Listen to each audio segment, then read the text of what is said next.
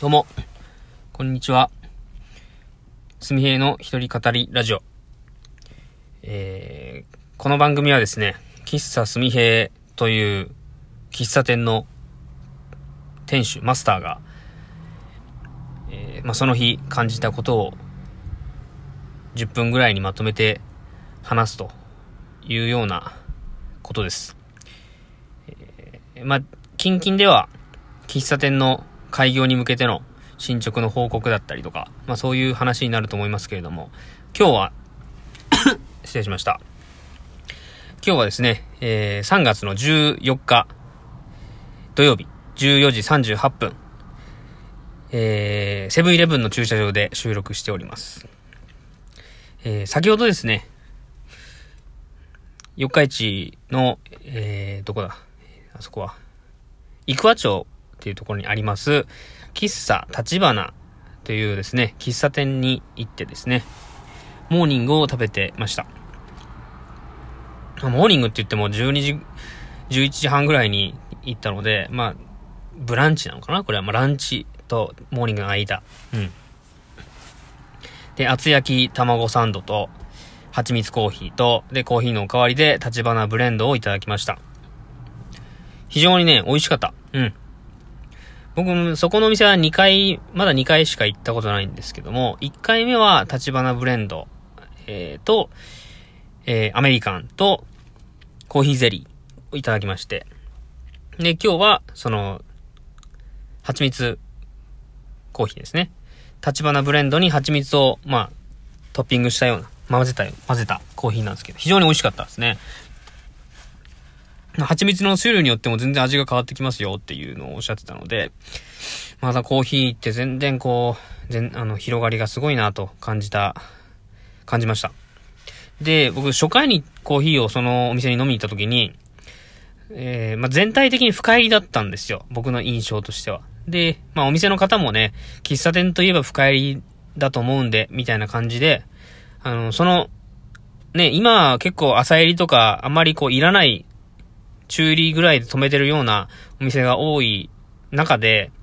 あえてね、そういう深入りを出しているっていうこだわりを感じるお店なんですけども、あの、僕があんまり深入りがね、得意じゃないっていうのもあって、一回目行った時ね、えっ、ー、と、これ、ここ、その立花ブレンドを飲んだ時に結構深かったので、メニューの中に深入り、深入り、ん？深入りコーヒーかな？っていうのがあったんですよ。で、この深入りコーヒーっていうのは、立花ブレンドよりも深いですかっていう話をしたら、あ、もっと深いです、みたいなこと言ってたんで、基本スタンスとして深入りのお店なんだなっていう印象だったんですね。で、えっ、と、まあ、コーヒー正直僕に合わないかなと思って、でもこのお店好きやからもう一回行きたいなと思ってですね、一月後、行ったんですよ。で、今日も飲んだのは立花ブレンド。で、同じコーヒーを飲んだんですけど、全然ね、なんか感じ方が違ったという、違って、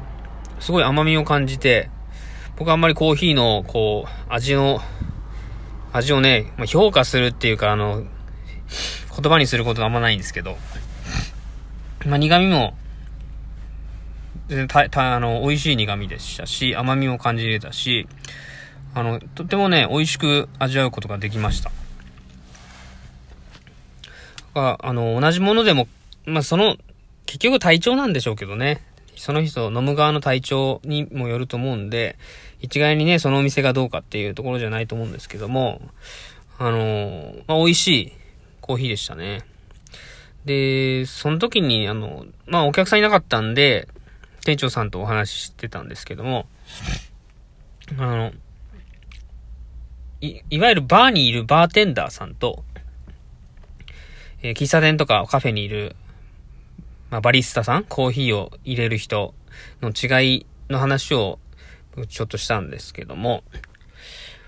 あの、まあ、ちょっとね、こう語弊があるかもしんないんで、あのー、ご意見あったらぜ、ぜひ言ってほしいんですけども、あのー、バリス、バーテンダーさんって、いろんなあのカクテルをね、作って、えー、今日はどんな気分ですかに対して、こんな、まあ、こんなの作ってみましたっていうカクテルを提案するじゃないですか。だから、まあ、お客さんに合わせるっていうイメージなんですけども、バリスタは、あのー、そこで調合するってところは多分しないと思うんで、あらかじめ準備したものをドリップするっていう。ね、そのドリップする時間とか、あの、お湯の量とかで若干変えることはできると思うんですけども、事前にこれ、これが一番美味しい飲み方だって思った入れ方で提供して、で、それを、あの、お客さんごとに違いが出ないように、時間とかね、有料を決めて提供してると思うんですけども、そういうのを考えたときに、バリスタってお客さんに合わせないなと思ったんですよ。で、むしろ、その、そのバリスタさんが提供するコーヒーを求めてお客さんが来るんじゃないかなって思いました。で、まあ、コーヒーって嗜好品やし、味覚って人それぞれなんで、絶対これが美味しいっていうものって作れないじゃないですか。まあ、コーヒーに限らずですけども。だからまあ、ミルクを入れたりとか、砂糖を入れたりとか言うんでしょう。そこで調整するんでしょうけど、調整の幅ってそんなにコーヒーってないんで、あの、有名などこどこの、こう、コーヒーショップが美味しいよって言っても、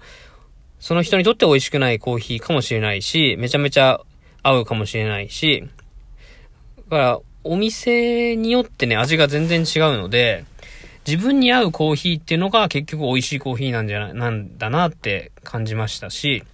で、それ、美味しくない。まあ、実際に本当にまずいコーヒーあるかもしれ、まずい、あの、入れ方がね、とかもう煮立ちまくったコーヒーとかは美味しくないんですけども、口に合わないコーヒーを提供し、あ、そのお店のコーヒーが自分の口に合わないからといって、そこのお店を否定しているわけではないし、お店の雰囲気が好きな場合は、えー、そのコーヒーじゃないものを頼んで、そのお店での時間を楽しく過ごすっていうのをがあると思うんですよ。で、何が言いたいかっていうと、まあ、コーヒー屋さんってたくさんあっていいよなって思ったのと、あとは僕、そういうコーヒー屋さんをしている、